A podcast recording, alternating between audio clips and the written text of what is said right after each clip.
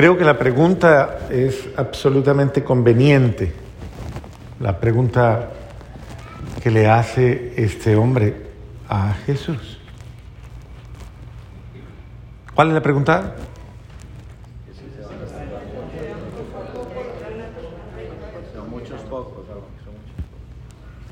¿Es verdad, Señor, que son pocos los que se salvan?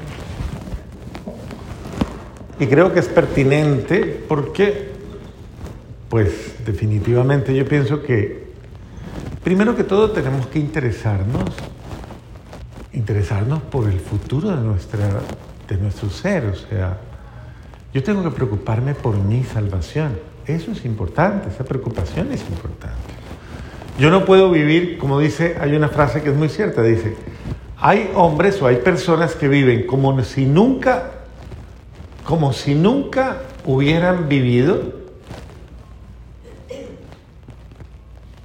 Mueren, perdón, dice así, mueren como si nunca hubieran vivido y viven como si nunca fueran a morir. ¿Sí? Y en este sentido uno tiene que comprender, es la humildad, es comprender que, que mi vida es una oportunidad temporal con la que yo conquisto una vida eterna. O sea, no he llegado a la meta. El apóstol San Pablo lo dice claramente, por eso me esfuerzo, por eso hago mi lucha, por eso voy en el camino, por eso asumo lo que hay que asumir, porque yo quiero, yo quiero llegar, dice el apóstol Pablo. Y qué bueno que nosotros también tengamos como ese celo, esa preocupación. Yo quiero llegar al cielo. ¿Usted quiere llegar al cielo? Ok. Eso es importante porque, porque que no sea solo un anhelo de su alma un anhelo de su corazón o un deseo por el miedo a lo otro. Porque obviamente tenemos que entenderlo. Si no se va para el cielo, ¿para dónde se va? ¿Cuánto tiempo?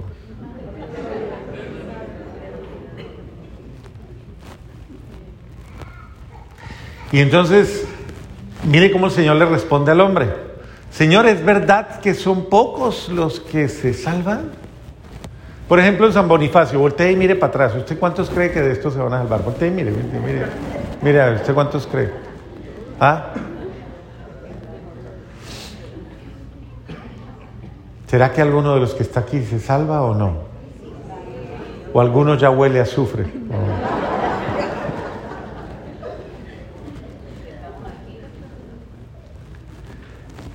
sí, estamos aquí. Pero no basta estar aquí. Por eso dice la palabra de Dios, dice el apóstol Santiago, Dios no quiere oidores, gente que oye, sino hacedores.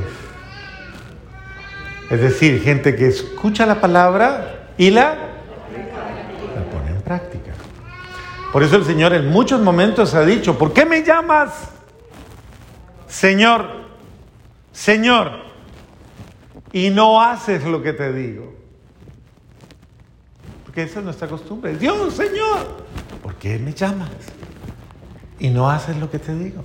Yo te voy a mostrar a quién se parece aquel que escucha mi palabra y no la pone en práctica.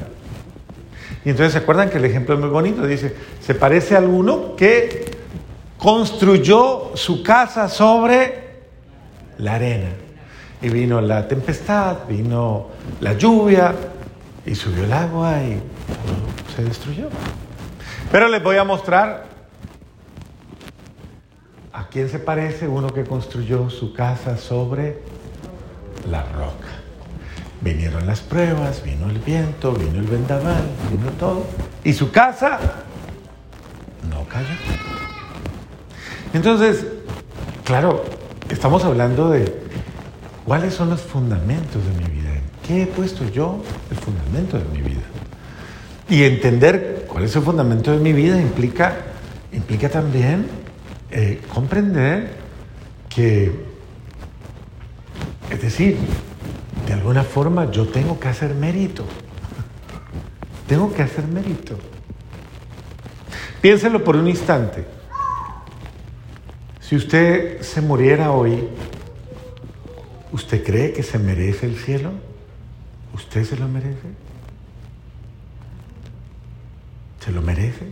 Usted ha hecho, usted ha hecho, ha actuado, ha obrado de tal manera que usted se merece el cielo. Sus obras, sus acciones, sus sentimientos ponen en evidencia que usted ha puesto el fundamento de la palabra de Dios, de, la de la voluntad de Dios en su vida. Y no se la ha pasado usted haciendo su capricho y su terquedad. Entonces, para pensar, es importante que nos detengamos. La pregunta del hombre es buena. De, de alguna forma le está preguntando, ¿será que yo me voy a salvar? Y Jesús le está respondiendo, esfuércese, esfuércese. Lo mismo que pasa en la vida familiar, en la vida y en la vida laboral y en la vida del trabajo y en la vida de, estudios o la vida te prueba y pone a prueba precisamente a quienes verdaderamente se la merecen. Quienes llegan más allá de las pruebas que le pone la vida. Los que se... Los que qué? ¿Quiénes salvan sus matrimonios? ¿Quiénes?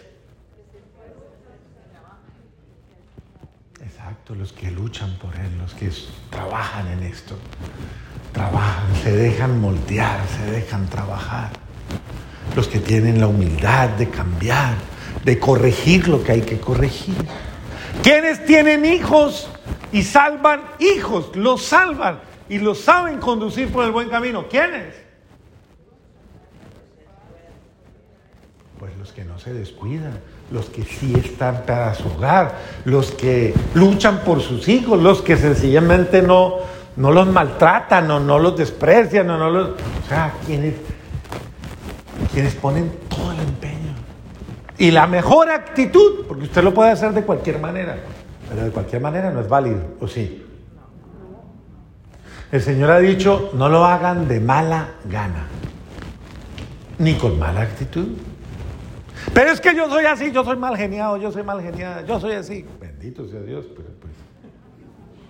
Haga algo, mija, o haga algo, mijo, porque así no se puede. O sea, perdóneme, pero.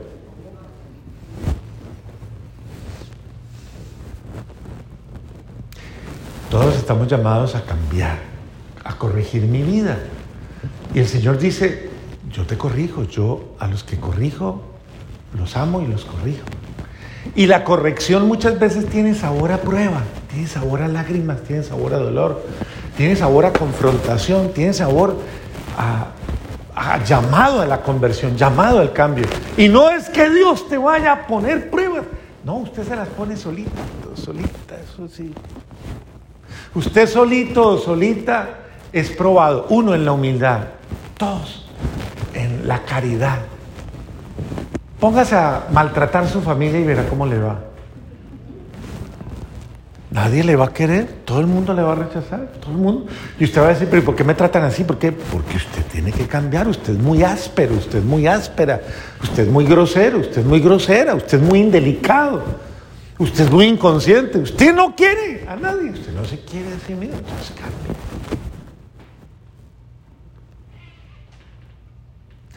Uno no puede en la vida familiar vivir de cualquier manera y pretender que se lo aguanten, ¿o sí? ¿Usted se aguanta al otro?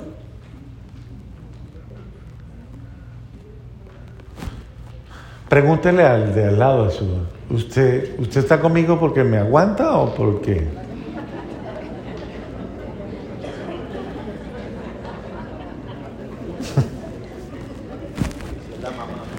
¿Ah? Del aguante no queda mucho, o sea, ¿qué puede quedar del aguante? Una hernia por ahí. Cansancio. Exacto. Entonces, uno en la vida familiar no debe someter a su familia a esa ley de, de a mí me tienen que aguantar. No, pero ¿quién dijo eso?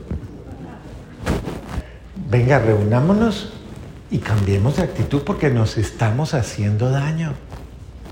Nunca, nunca le han dicho una frase que dicen los colombianos mucho, dicen, tratémonos pasito. Nunca le han dicho, o sea, tratémonos suavecito, no me dé tan duro. Es la forma de, a ver, seamos delicados, seamos buenos, seamos bondadosos, seamos cariñosos. La vida familiar reclama el buen trato, la buena actitud, las buenas maneras, las buenas formas. Corrija lo que hay que corregir. Cámbielo, esa es la puerta estrecha. La puerta estrecha es cambie por amor, no porque le toca. Y bueno, y pues si, si no le suena más, aunque sea porque le toca, porque le van a echar de la casa, porque ya aunque sea por esas, pero reaccione, o sea, piense, piense una cosa,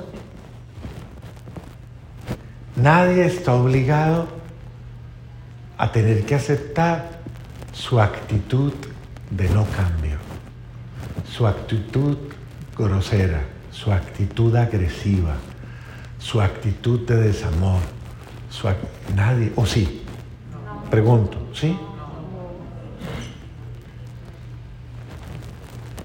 ¿Hasta dónde puede llegar el otro?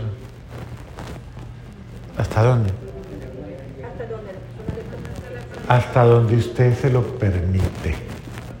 Si usted tiene una baja autoestima, una, una dignidad muy, muy maltratada, una valoración demasiado despreciada, si usted no sabe darse su lugar y darse su puesto, usted va a ser permisivo, permisiva con una persona irregular o inmadura o grosera, tarbana, atravesada, grosera, de todo. No, eso, eso no es sano, eso no está bien, eso es tóxico, eso es malo.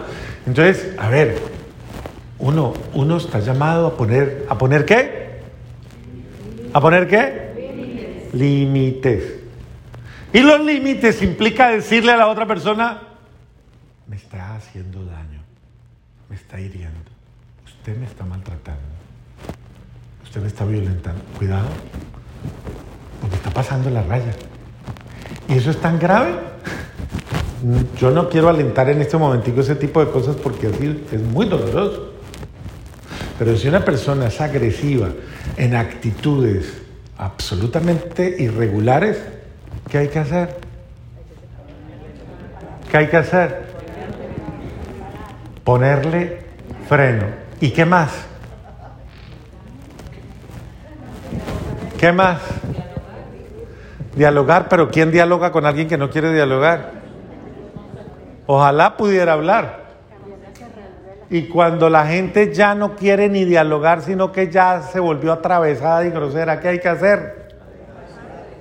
¿Qué hay que hacer? No entendí. Exacto. No, hay que tomar decisiones, buscar las decisiones debidas con la persona. Usted está, se pone en un tratamiento, se pone en una terapia, se pone en una actitud en la que le ayuden.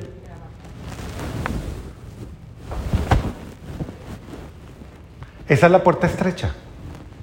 Usted no puede querer la puerta ancha. Yo hago aquí lo que yo quiera. No, es que... No, no, señora. Así no se puede.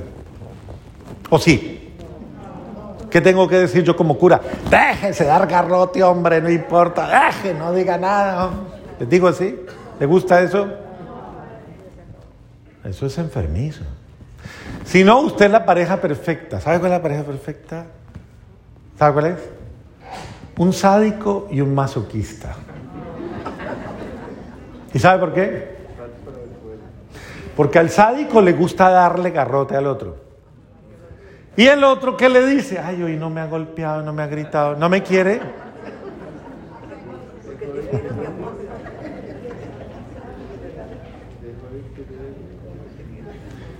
Eso es una actitud irregular. Y en este sentido, uno tiene que tener muchísimo cuidado con esto, porque, porque el mismo Jesús lo preguntó. Acuérdese, cuando Jesús estaba frente a Caifás, respondió a una pregunta. Y un soldado vino y lo golpeó. ¿Y qué le dijo Jesús? Si he fallado al hablar, dime en qué he fallado. De lo contrario, ¿por qué me pega? Jesús, aún estando en condiciones dolorosas, pone criterios de criterios de respeto a la persona. Si he fallado, dime qué he fallado. Si no, ¿qué justificación tienes para agredirme? Y eso quiere decir que no existe justificación en la agresión que se hace. Y eso ya saltamos el otro punto que es, es que yo soy así, o es que, que yo, soy, yo tengo un problema, que tienes un problema de ira, tienes un problema de carácter, tienes un problema, a ver, hay terapias, ¿o no? Vamos a buscar ayuda. Pero, pero eso no se tolera. Eso no se puede tolerar. ¿Usted toleraría que yo, el cura de la parroquia, le trate mal? Usted va y me pone una demanda ahí mismo, ¿sí o no? ¿No? ¿Qué dice? Aquí hoy día, hoy día nadie se aguanta nada. Ah, eso no me diga, no, padre, yo rezaría por usted a ver si se convierte. No, no, no. Y uno no, no hace absolutamente nada de eso, no porque tenga miedo, porque tenga... Porque yo comprendí, por ejemplo, una de las cosas que me impactó comprender aquí en Estados Unidos, cuando, cuando comencé a conocer esta cultura y a venir más frecuentemente, me impresionaba que tú en un supermercado o en cualquier lugar, tú medio te tropiezas con una persona una persona e inmediatamente te piden perdón, ¿no? Perdóneme, perdóneme.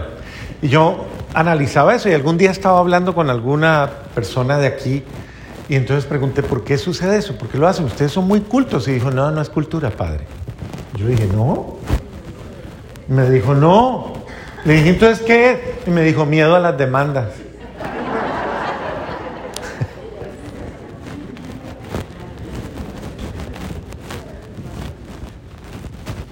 Fuerte, ¿no? Fuerte entender que uno no se porta bien en un lugar porque le nace portarse bien, sino porque tengo miedo de que tomen. Sí. Hay cosas muy delicadas y aquí pasan cosas muy delicadas. Yo lastimosamente he tenido que ver cosas muy fuertes, muy delicadas.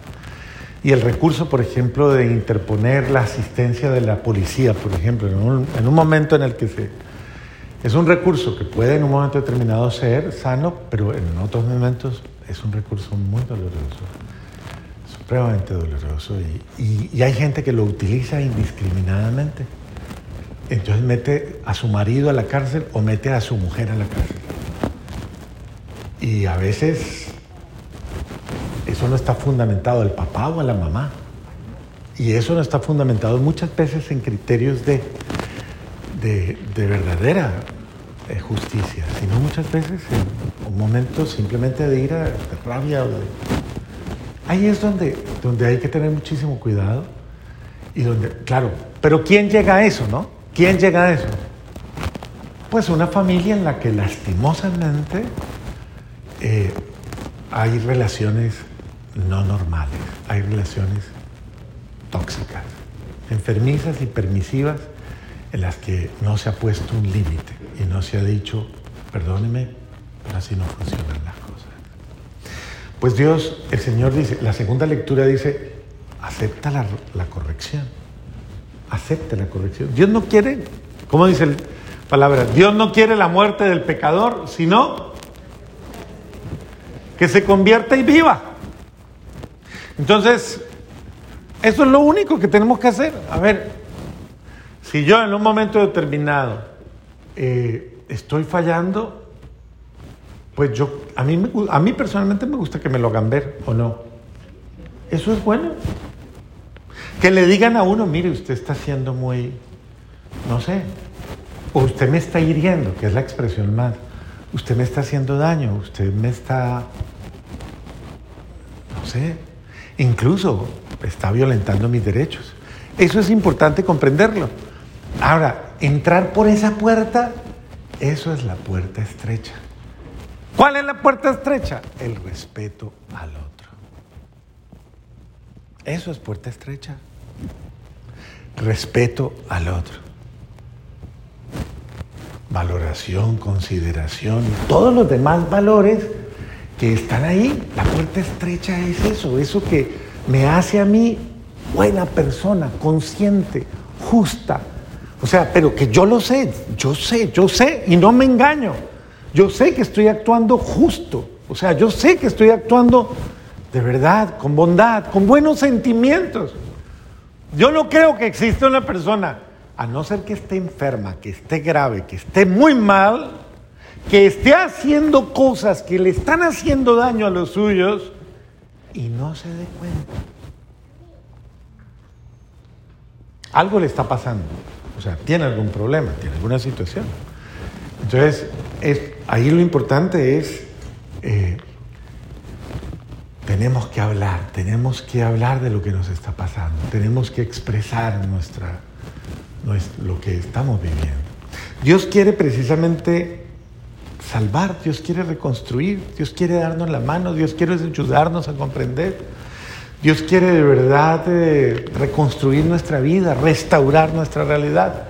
Dios no quiere que nosotros vivamos mal, nunca, nunca. Al contrario, Dios lo que quiere es que yo sea verdaderamente feliz y que mi hogar sea un lugar de felicidad. Pero lograr eso, lograr un buen ambiente, un buen ambiente, implica que yo muera a mi ego, a mi yo en muchas cosas, a malas actitudes a, muchas cosas que no son buenas, al chisme, a la crítica, al desprecio, al juicio, al desamor, a la envidia, al, al, ¿cómo se llama eso? Ese que, el ventajismo, ese que le saca eh, ventaja a los demás, ese que se aprovecha de los demás y que a veces se vuelve una mentalidad en Colombia, y no quiero hablar mal de Colombia como tal ni de los colombianos, pero sí quiero reconocer que tenemos un defecto al menos en las cosas que decimos, no quiero juzgar más allá, pero en Colombia hay una frase que a mí me avergüenza.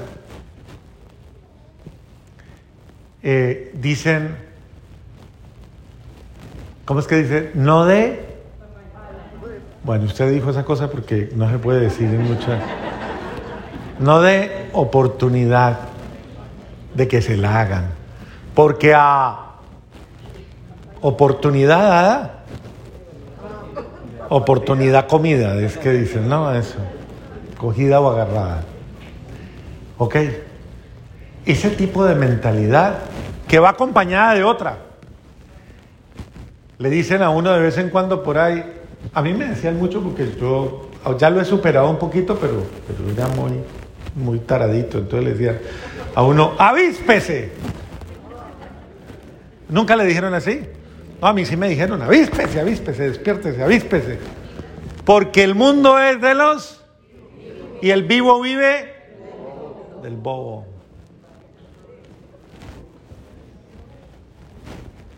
Pero es una mentalidad, es una mentalidad complicada, porque entrevé una malicia y le dicen a uno, no es que tenga malicia.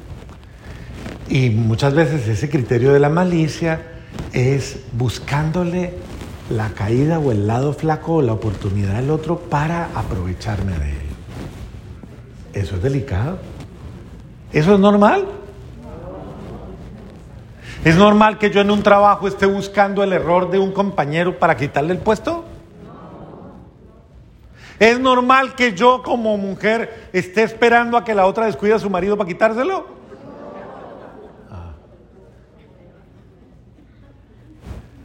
¿Es normal que yo denigre de una persona sencillamente para que la echen y yo tener el espacio libre?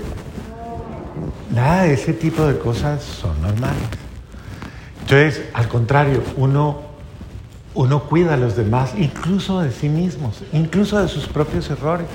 Los ayuda, los cuida. Por eso la corrección nunca busca la condenación.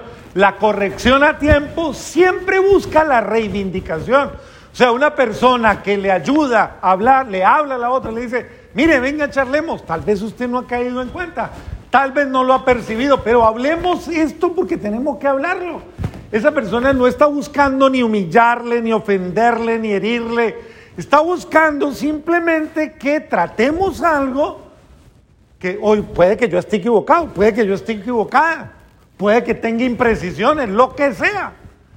Pero tenemos que hablarlo, porque no está bien, porque algo malo está pasando, algo no está desarrollándose bien. Entonces tengamos la humildad de, tengamos la humildad de escuchar, tengamos la humildad de hablar. Tenemos que hablar. ¿Estamos en la misma página o no? ¿Estoy equivocado? Ah. Bueno.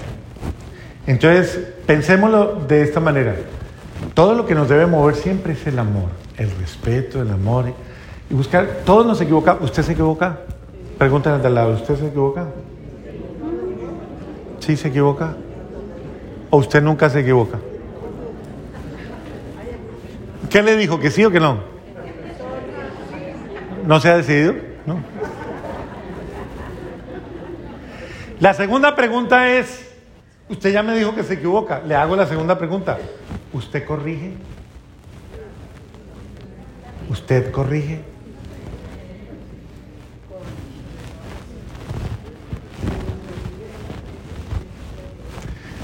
Adivine quién es el único que no corrige. Adivine quién. Adivine quién. El diablo es el único que no corrige.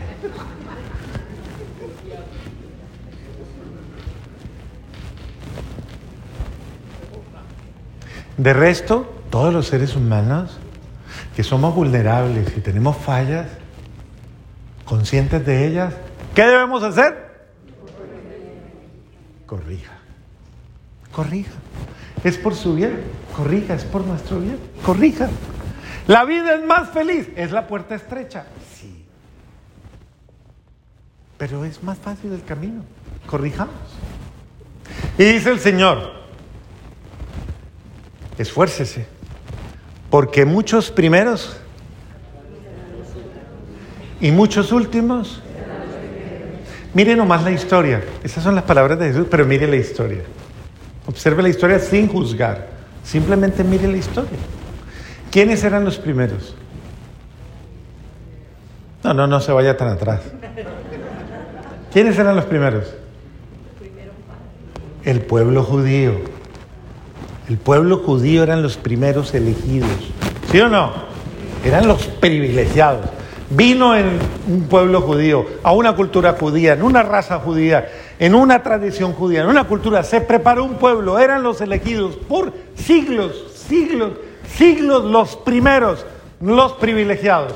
Mire la primera lectura, los voy a llevar a Jerusalén, los voy a devolver. Es una lectura de la restauración. Cuando perdieron Jerusalén, Él les está diciendo, yo los voy a volver a llevar y les voy a devolver la gloria de la ciudad. Van a volver a tenerla, porque la perdieron muchas veces. ¿Y quiénes ahora? Y luego dice, y vendrán del oriente, y vendrán del poniente, y vendrán de... ¿Quiénes ahora son los privilegiados. ¿Quiénes? Los no judíos. Porque los judíos rechazaron a Cristo. Rechazaron al, al Mesías. Lo rechazaron. Y que su sangre caiga sobre nosotros y nuestros hijos. Así dijeron. ¿Y ese pueblo ha tenido paz? Eso es historia, no los estamos criticando. Es historia, es la historia. No vaya usted ahorita a decir, como dijo el padre, venga, le cuento el chismecito, pero eso es historia, ¿no? Historia, no aproveche las circunstancias. Estoy describiendo una situación para ver y contemplar. Usted tiene el privilegio de tener a Dios y de tener la primacía de acéptelo y Dios le concederá a usted la gracia de ser feliz. Rechácelo y nunca tendrá paz. Nunca vivirá en paz. Hoy tiene la opción. Así que ábrale el corazón a Dios, no a lo malo, no al pecado, no a lo que hace daño.